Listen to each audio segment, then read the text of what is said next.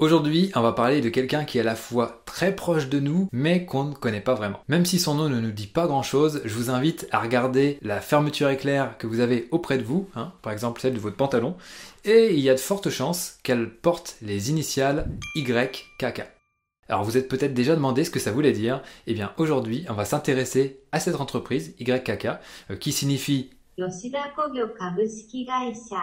Voilà, merci. Et grosso modo, ça veut dire Yoshida S A R L ou Yoshida S A S chez nous. Et cette société est le leader mondial de la fabrication de fermetures éclair. Elle en fabrique, tenez-vous bien, près de dix milliards chaque année. Ouais, ouais, dix milliards de fermetures éclair tous les ans. Y K K est notamment le fournisseur de grosses marques comme Adidas, Nike ou encore Levi's, et aussi chez Asphalt, le pantalon que je porte, un hein, chino costaud, il y a aussi du Y K K, et il y en a aussi sur ma veste W P Marmite, si on regarde bien, c'est bien Y K K ici. Et pour tout vous dire, leurs produits sont tellement robustes qu'ils ont même fait un aller-retour sur la Lune. Et ouais, la combinaison spatiale de Neil Armstrong et ses petits copains portaient aussi des fermetures éclair Y K K. Alors maintenant qu'on a posé le décor, on va pouvoir s'intéresser à son fondateur, Tadahiro Yoshida. Et du coup, qui est cet homme inconnu du grand public qui a su bâtir un véritable empire avec un objet vraiment minuscule et on pourrait même dire ridicule, des fermetures éclairs? Et bien c'est ce qu'on va découvrir tout de suite dans l'épisode quatre d'Entrepreneurs Inspirants consacré à Tadahiro Yoshida, l'empereur de la braguette. Allez, c'est parti!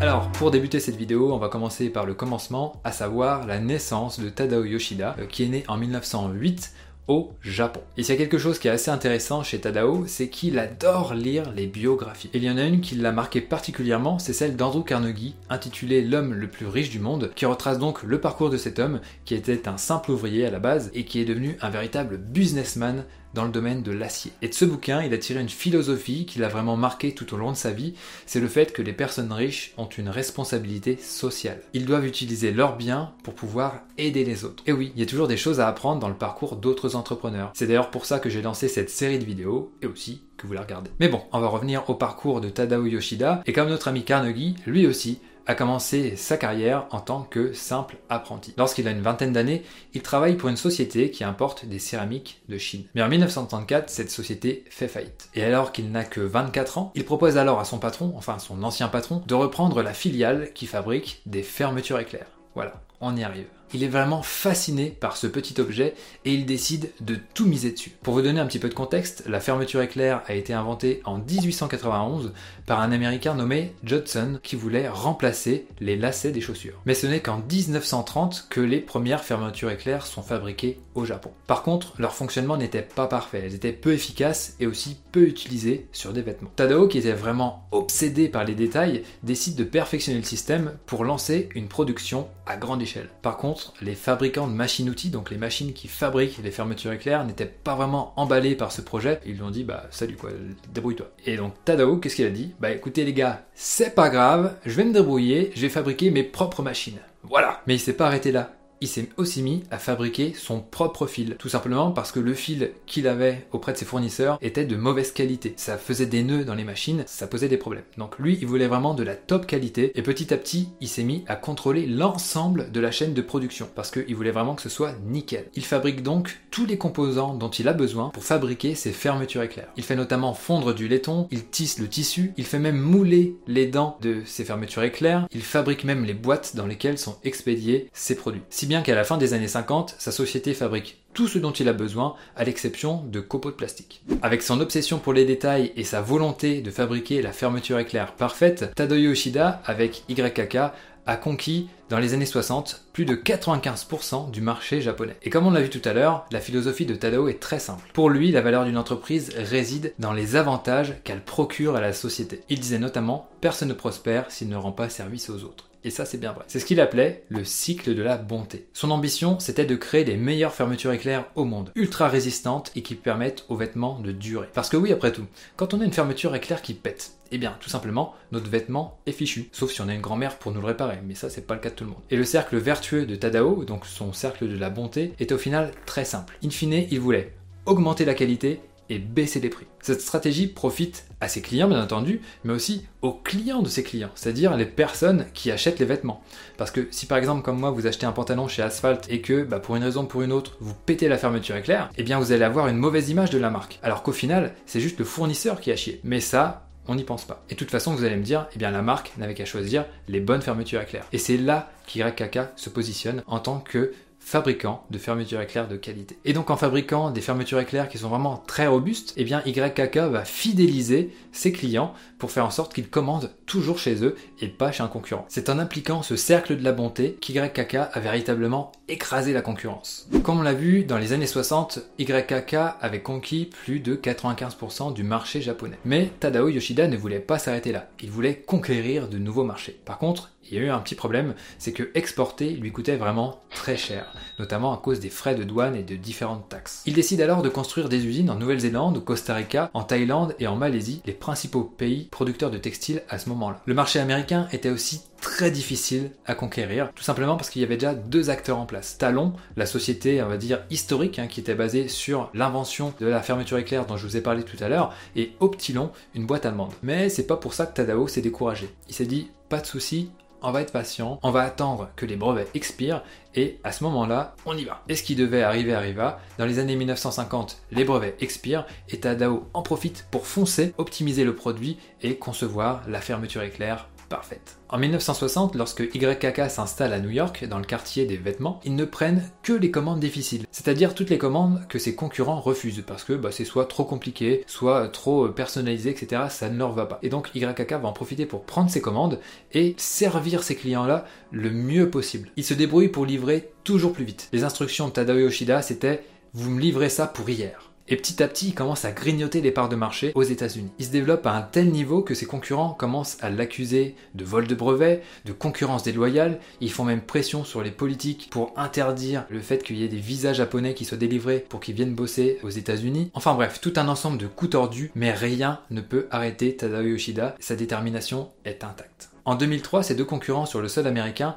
possèdent respectivement plus que sept et huit pour cent de parts de marché, alors que Y K K en possède quarante-cinq pour cent. Autant vous dire qu'ils leur ont mis la fessée. Aujourd'hui, leur principal concurrent est une société chinoise, S B S, qui possède environ vingt-cinq pour cent du marché mondial, donc c'est quand même pas mal. Et il y a aussi d'autres concurrents chinois qui sont vraiment de moins bonne qualité et qui ont quasiment plagié le nom en s'appelant Y C C ou Y Q Q. Autant vous dire qu'ils ne sont pas vraiment foulés. Aujourd'hui, Y K K, c'est cent onze filiales réparties dans soixante-quinze pays et qui totalisent quarante-cinq mille salariés. Et oui, c'est un véritable monstre. Mais comme vous en doutez, ça ne s'est pas fait du jour au lendemain. L'obsession de la qualité et l'incroyable persévérance de Yoshida ont beaucoup joué, certes, dans cette conquête internationale, mais pas que. Il y a un paramètre caché dont on parle peu. Alors, à votre avis, qu'est-ce que c'est ? Une idée ? Eh bien dans le cas de Y K K, c'était tout simplement de craquer le code culturel dans les pays où ils s'installent, mais sans perdre leur A D N. Ça ne vous aura pas échappé, dans la culture japonaise, le respect est hyper important. Et Yoshida demandait à ses cadres et à ses salariés de se fondre véritablement dans la culture locale. Pour vous donner un petit exemple, Tadao Yoshida a demandé, avant l'ouverture d'une usine aux Pays-Bas, à ses employés d'y aller plusieurs mois en avance afin d'apprendre le néerlandais et de pouvoir faire le discours d'inauguration dans cette langue. Il paraîtrait même qu'ils ont mangé quelques space cakes, mais ça, j'ai pas pu vérifier la source. L'autre chose à savoir également sur Tadao Yoshida, c'est que c'était en quelque sorte un maniaque du contrôle. Il voulait vraiment tout contrôler. Et généralement, ses cadres, tous japonais, passaient dix à quinze ans dans les pays dans lesquels ils s'installaient. De cette manière, ils s'assuraient de pouvoir communiquer de manière fluide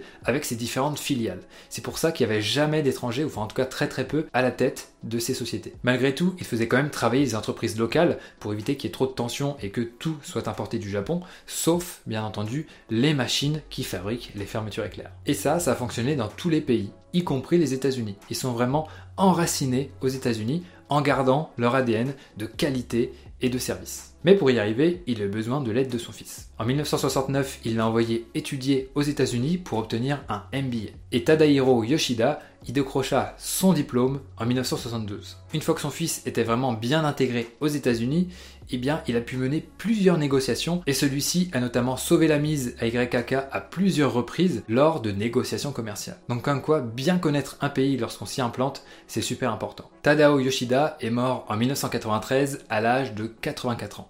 Et à ce moment-là, il a laissé les rênes de son empire à son fils Tadahiro Yoshida. L'esprit du fondateur marque toujours l'entreprise puisqu'elle continue à opérer selon la même philosophie. Malheureusement, le prochain dirigeant ne sera certainement pas un Yoshida parce que les quatre petites filles du fondateur ne sont pas du tout impliquées avec la société. Mais ça sera probablement un salarié qui au final fait partie de la grande famille Y K K.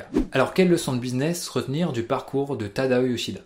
Alors déjà, la première chose, c'est l'obsession de la qualité. Même si vous lancez un produit qui peut paraître banal, défoncez-vous pour faire en sorte qu'il soit vraiment le meilleur possible. Tout simplement parce qu'il sera utile à vos clients et donc à leurs yeux, vous devez être vraiment la personne, la société vers qui ils souhaitent se tourner et in fine, ça va faire du bouche à oreille et ça va vous faire connaître. Et bien entendu, c'est pas parce que vous venez de sortir votre produit que tout s'arrête là.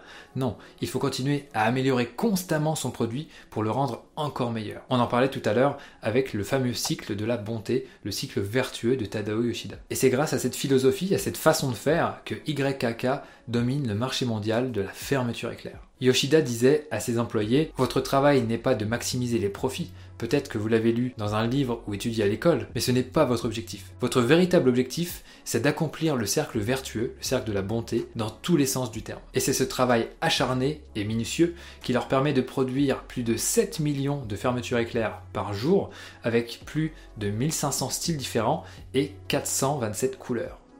Pas mal, hein. La deuxième leçon à retenir, c'est que la constance et la persévérance sont les maîtres mots. Selon Tadao, pour s'améliorer, il faut se poser des objectifs ambitieux et sans cesse relever de nouveaux défis. Il disait aussi à ses employés « Ne craignez pas l'échec, l'expérience nourrit le succès et crée des opportunités. » C'est un petit peu comme l'histoire du bébé qui apprend à marcher.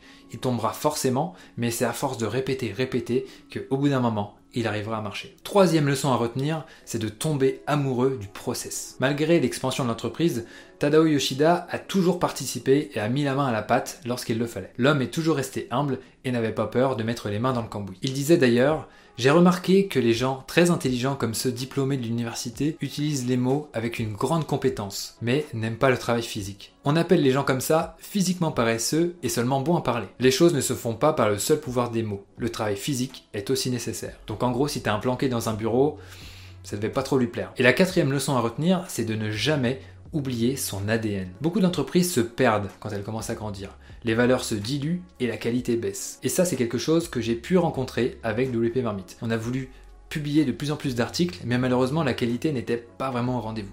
Donc là, on est en train de régler ça, mais vraiment, c'est quelque chose qui peut vraiment nous piéger, donc méfiez-vous bien de ça. Pour Yoshida, quelle que soit la taille de l'entreprise, elle ne doit jamais, jamais perdre son A D N, c'est-à-dire ce qui a fait ce qu'elle est devenue. Il disait notamment « Les petits entrepreneurs travaillent très dur pour trouver des moyens de satisfaire leurs clients.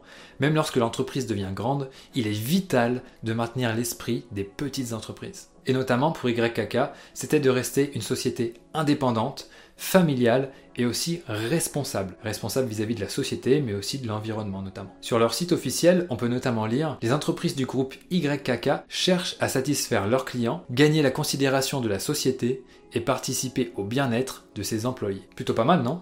Moi, je pense que oui. Voilà, j'en ai terminé avec l'histoire de Tadahiro Yoshida, notre entrepreneur inspirant du jour. J'espère que ça vous a plu, et si c'est le cas, mettez-moi un petit pouce bleu en dessous de cette vidéo, dites-moi aussi ce que vous en avez pensé dans les commentaires. Et sur ce, j'ai plus que deux choses à vous dire. La première, c'est de vous abonner à la chaîne pour recevoir les futures vidéos. Et la seconde, c'est que si vous avez des projets, donnez tout et ne lâchez rien. Ciao!